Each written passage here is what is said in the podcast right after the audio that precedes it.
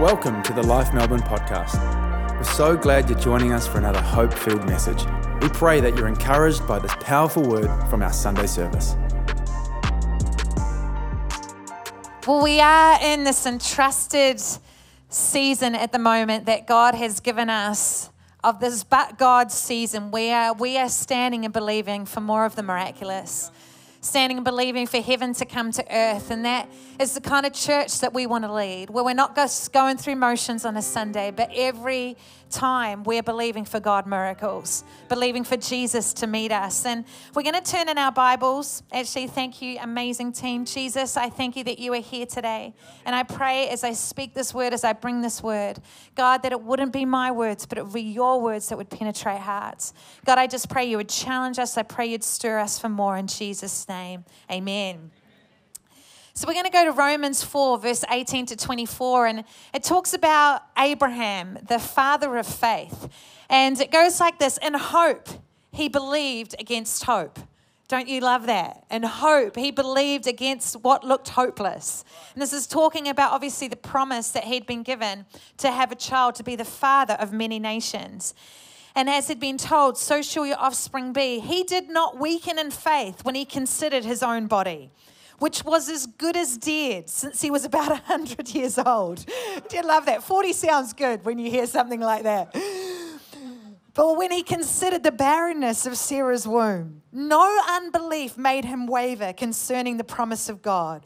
But he grew strong in his faith as he gave glory to God fully convinced that God was able to do what he had promised. That is why his faith was counted to him as righteousness.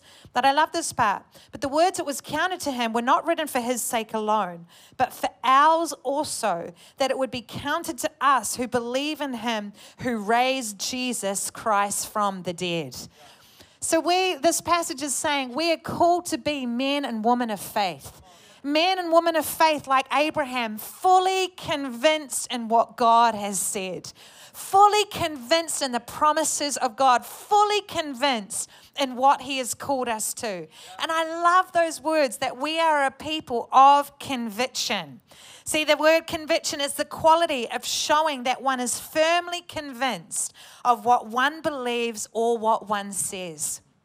Those of us that are online, we're called to be a people fully convinced, fully devoted to our faith. See, our faith is something that is alive on the inside of us. It's not just something that we believe in and kind of have off to the side of our lives. No, it's something that is inside who we are, it impacts every part of who we are. It brings us alive. I love a few weeks ago when we had Expansion Sunday and we had beautiful Marie up here who we honored, the lady that looked after community centers. And she ended up making a decision after that service and just a few, uh, for Easter, had all her grandchildren in church. Just a beautiful woman. But after I got down from stage, this is what she said to me You guys are so convinced about what you believe. It's not just an idea you have. Like you are fully convinced. I'm like, yes, we're fully convinced because we have met the one that has changed us. Jesus Christ is alive. He's living within us. He is real. He is powerful.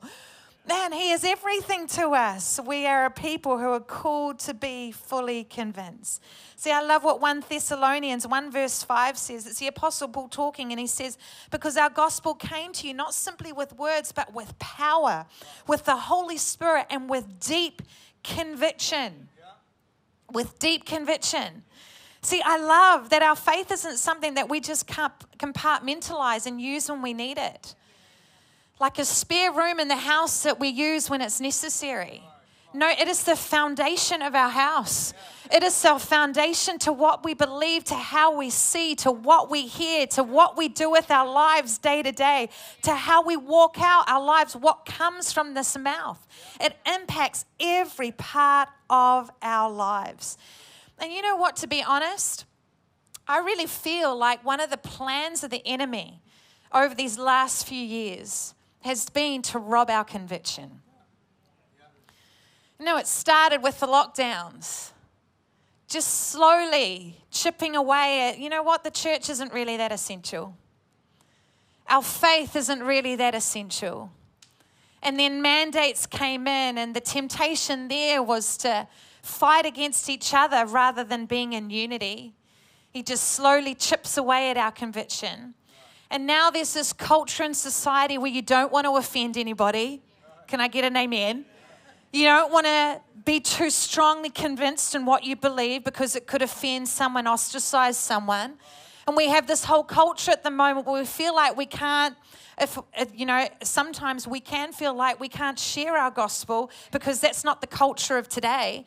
And the enemy is just slowly chipping away at our conviction. But I'm here today prophetically to say, guys, we cannot let the enemy do that.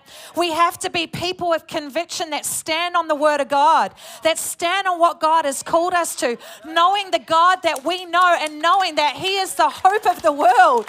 He is what our world needs. We're called to be people of conviction, knowing what we know, and not anything will come against it.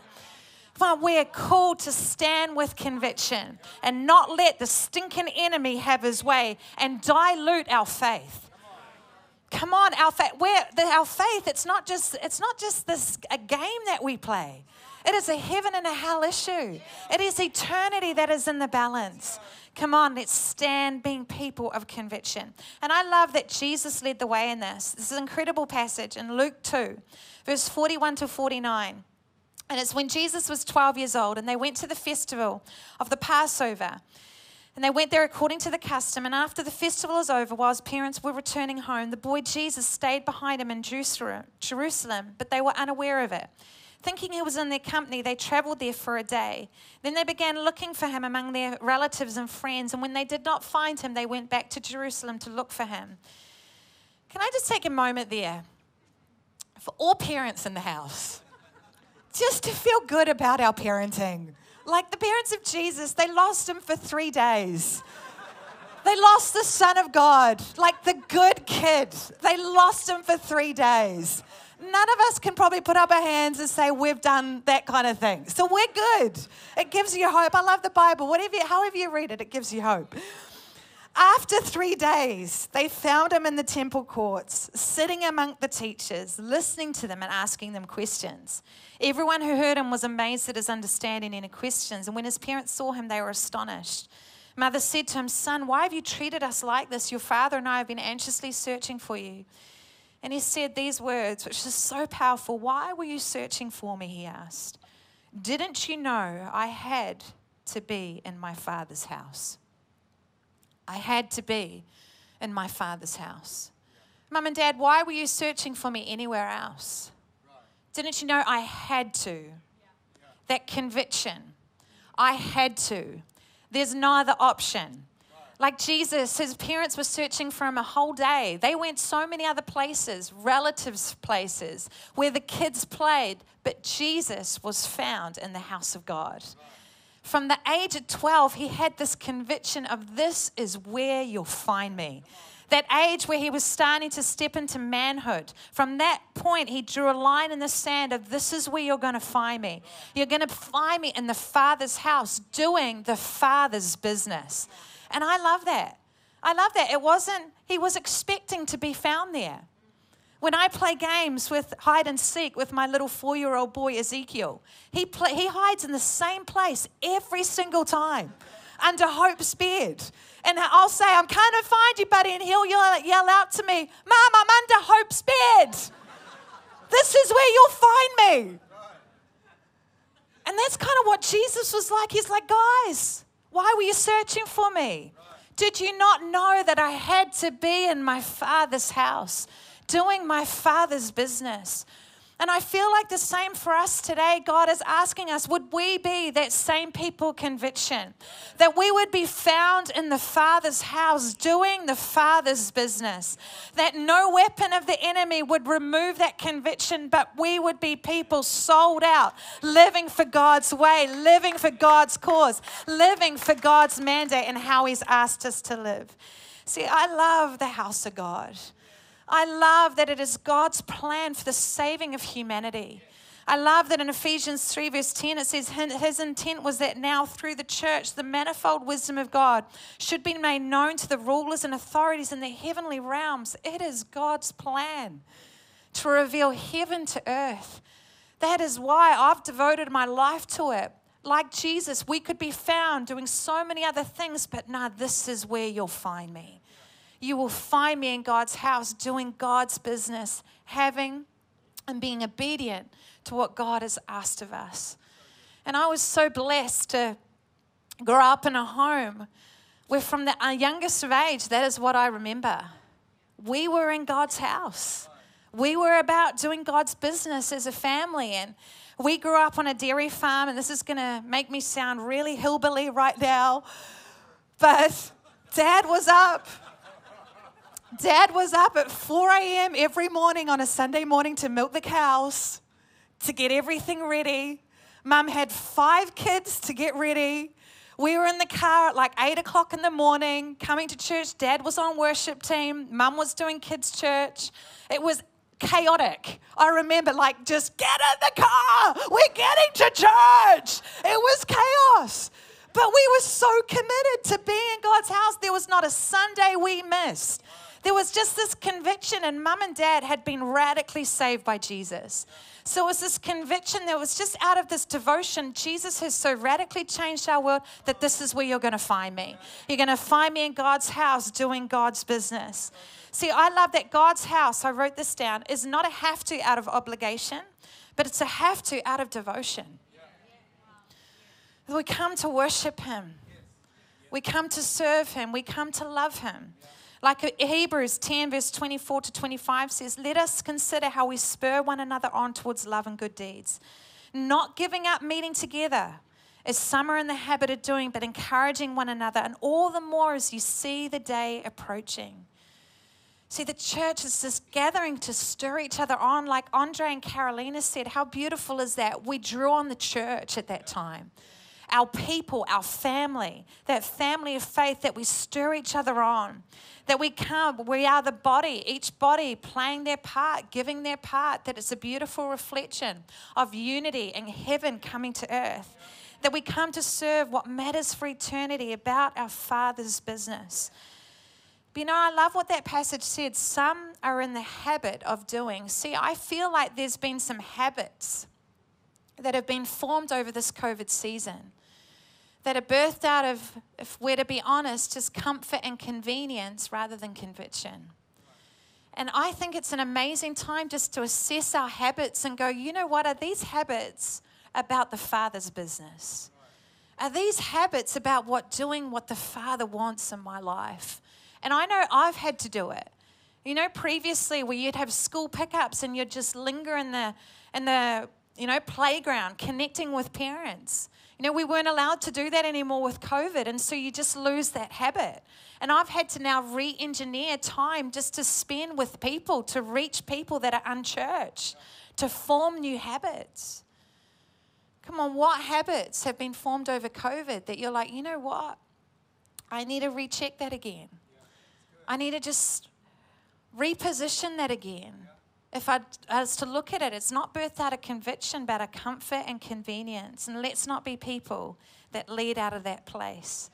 And I love, I love what Matthew Henry says. His commentary uh, was used in the Bible, or it's been used almost 300 years after his death. And he said to this friend on his deathbed, "You've been used to take notice of the sayings of dying men, and this is mine." that a life spent in the service of God and communion with Him is the most pleasant life that anyone can live in this world. How beautiful is that? And I have found that to be so true in my life. When we honor Him, prioritize devotion to Him and what matters to Him, what a life that we get to live. What a life that we get to serve. And the second thing is that Jesus he wasn't just found in the house doing the Father's business, but he was found in the Word. When parents have found him, he was questioning and conversing with the leaders about the Word of God and his Jewish culture. The questions that were asked actually revealed your level of understanding. And so they were amazed at the depth of the understanding of Jesus. He was found in the Word of God. You know, we have a world that is around us today that constantly wants to undermine the word of God, the word of God. And we have to be people that are like, you know what, like Jesus, this is where you'll find me. you will find me in the Word. You won't find me on social media. I may browse there, I may drift there from time to time, but I'm found in the Word. You won't find me in people's opinions. No, you'll find me in the Word of God. You won't find me where the crowd is going. No, you'll find me in the Word of God. You won't find me where my feelings are taking me. No, you'll find me in the Word of God. That we are people with that deep conviction that the Word of God is where we will be found. John 15, verse 7 says this If you remain in me and my words remain in you, ask whatever you wish and it will be done for you. How amazing is that when we remain in His Word? We are in Him. We have, as that verse says, we have access to the power of heaven when we are in His Word. How incredible the, the, the creator of the heavens and the earth.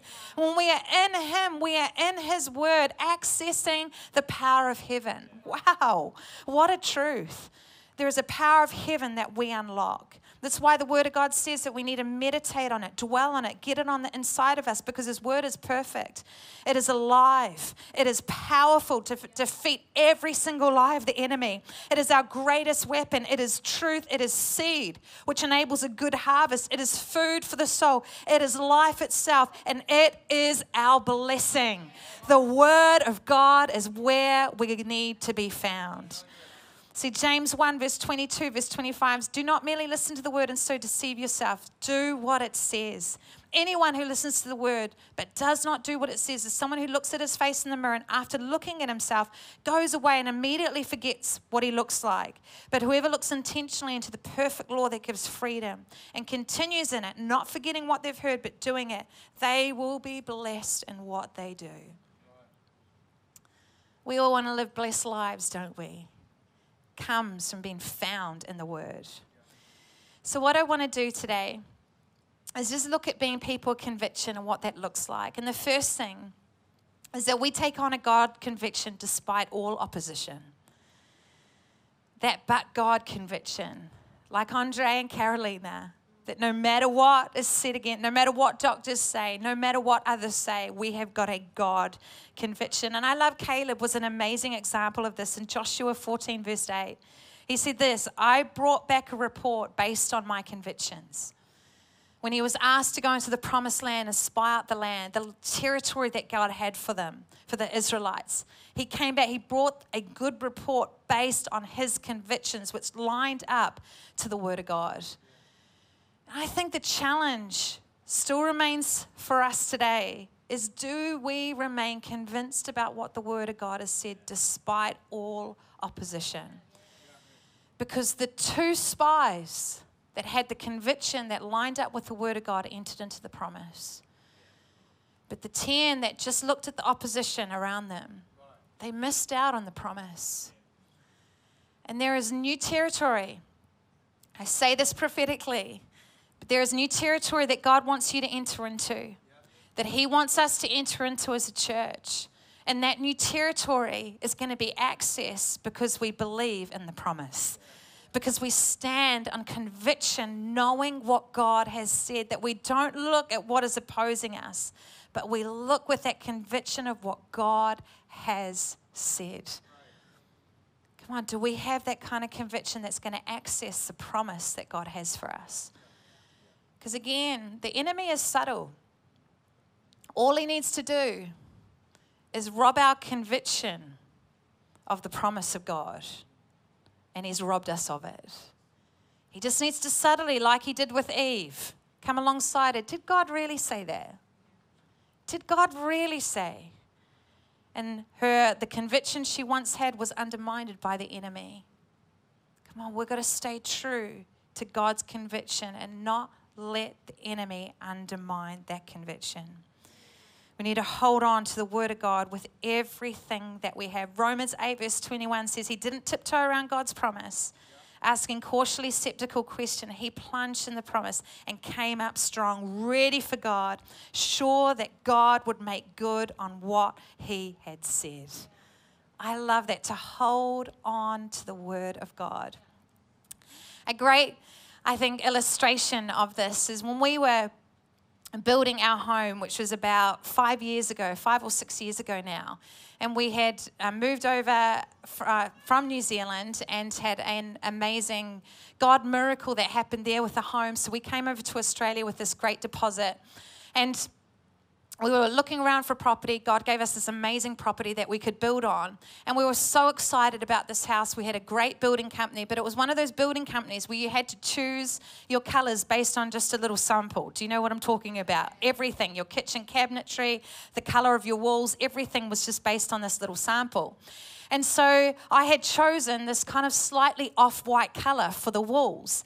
And so I, I arrived one day to find all the painters at our house, and I walked in so excited to see what the result was going to be to find that they were painting our house blue.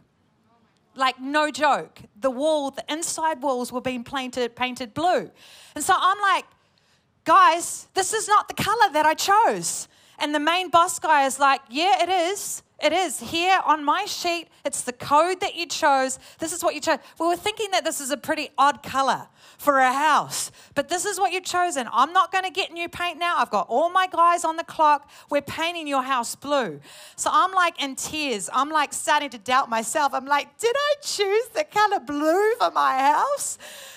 And I knew though that I had the sample back at home that I'd used to choose the color. And it's this sample that I still have here. I've held it very precious to my heart. This sample right here was the sample that I chose. So I went back home and I brought it back and I said to the boss guy, he was a, he was a very strong Greek gentleman, very strong in his convictions. And I said to him, mate, this is the sample that I chose from. This is the color that I chose for our home. A beautiful, slightly off white color. As you can see, it's not blue put it up against the color that they were painting our house with. They were very opposing colors. So he starts to swear stuff I can't mention in church.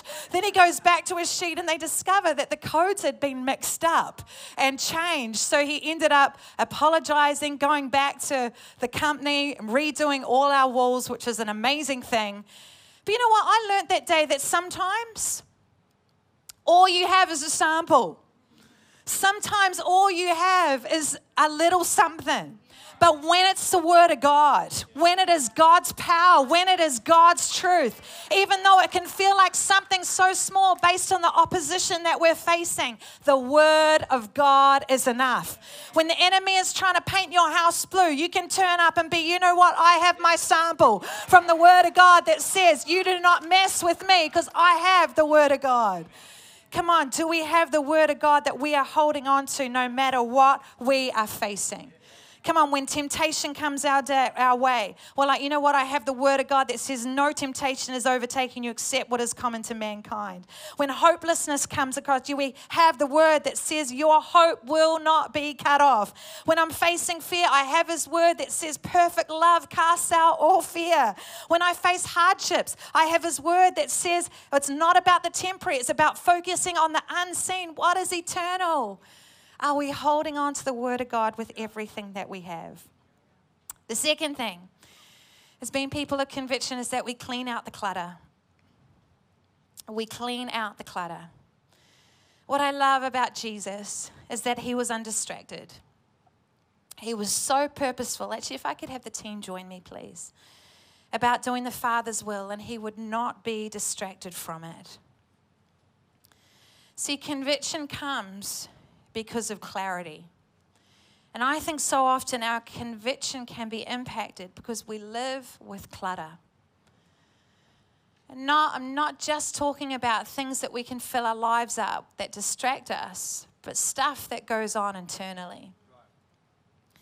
Whether it's unforgiveness, offense, anger, bitterness,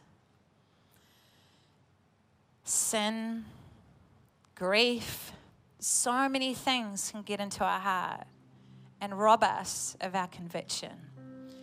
And that clutter causes us to not live with the clarity that we need to. Now, when I, I love a good spring clean, love cleaning out my cupboards. And when I do that, the question I'm asking is of every single item in my cupboard or drawers is does this add to our lives? And if it doesn't, it's thrown out. You know, sometimes we need to do that with our heart space.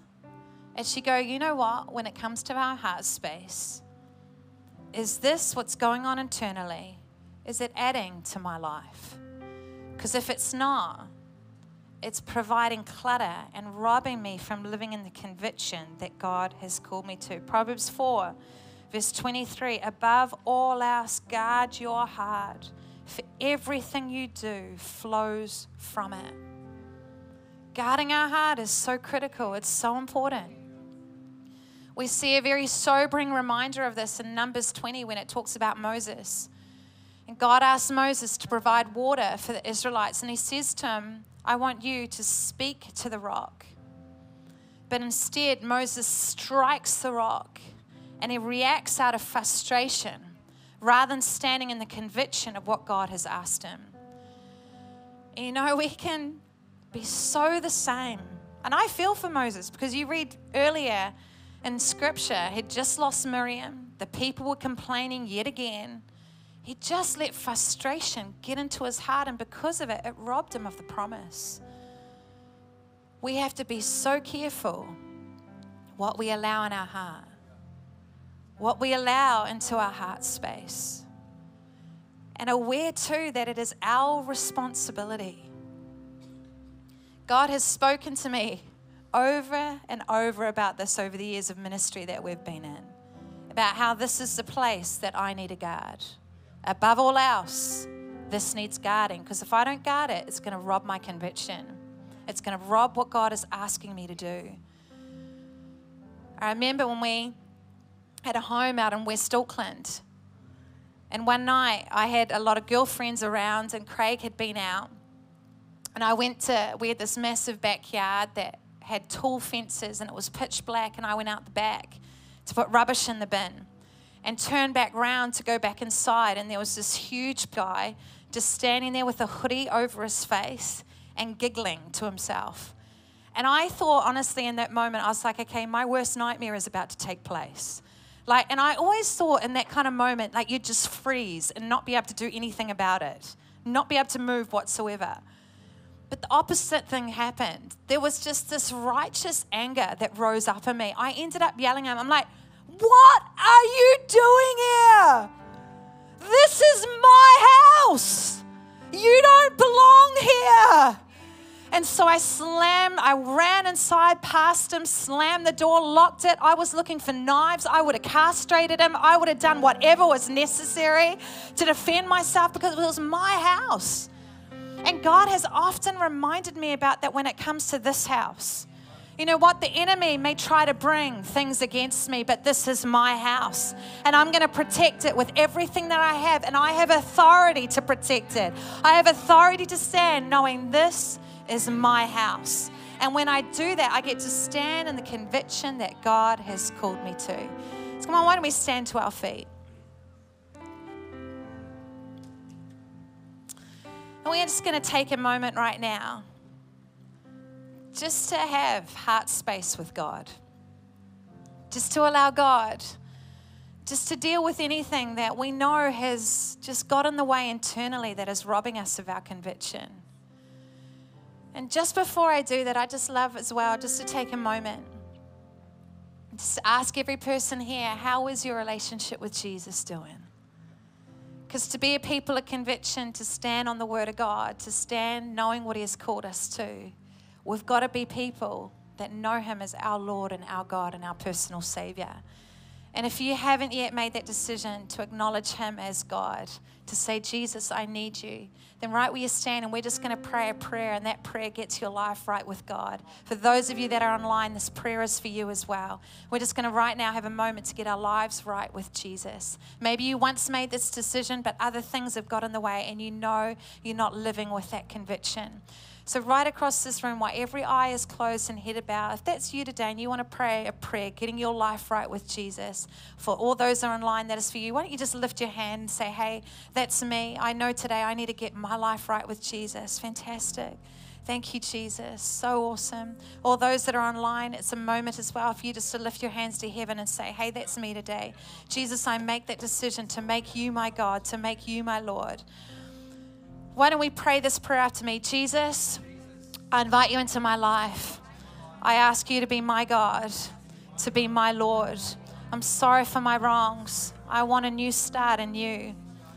I give you my life.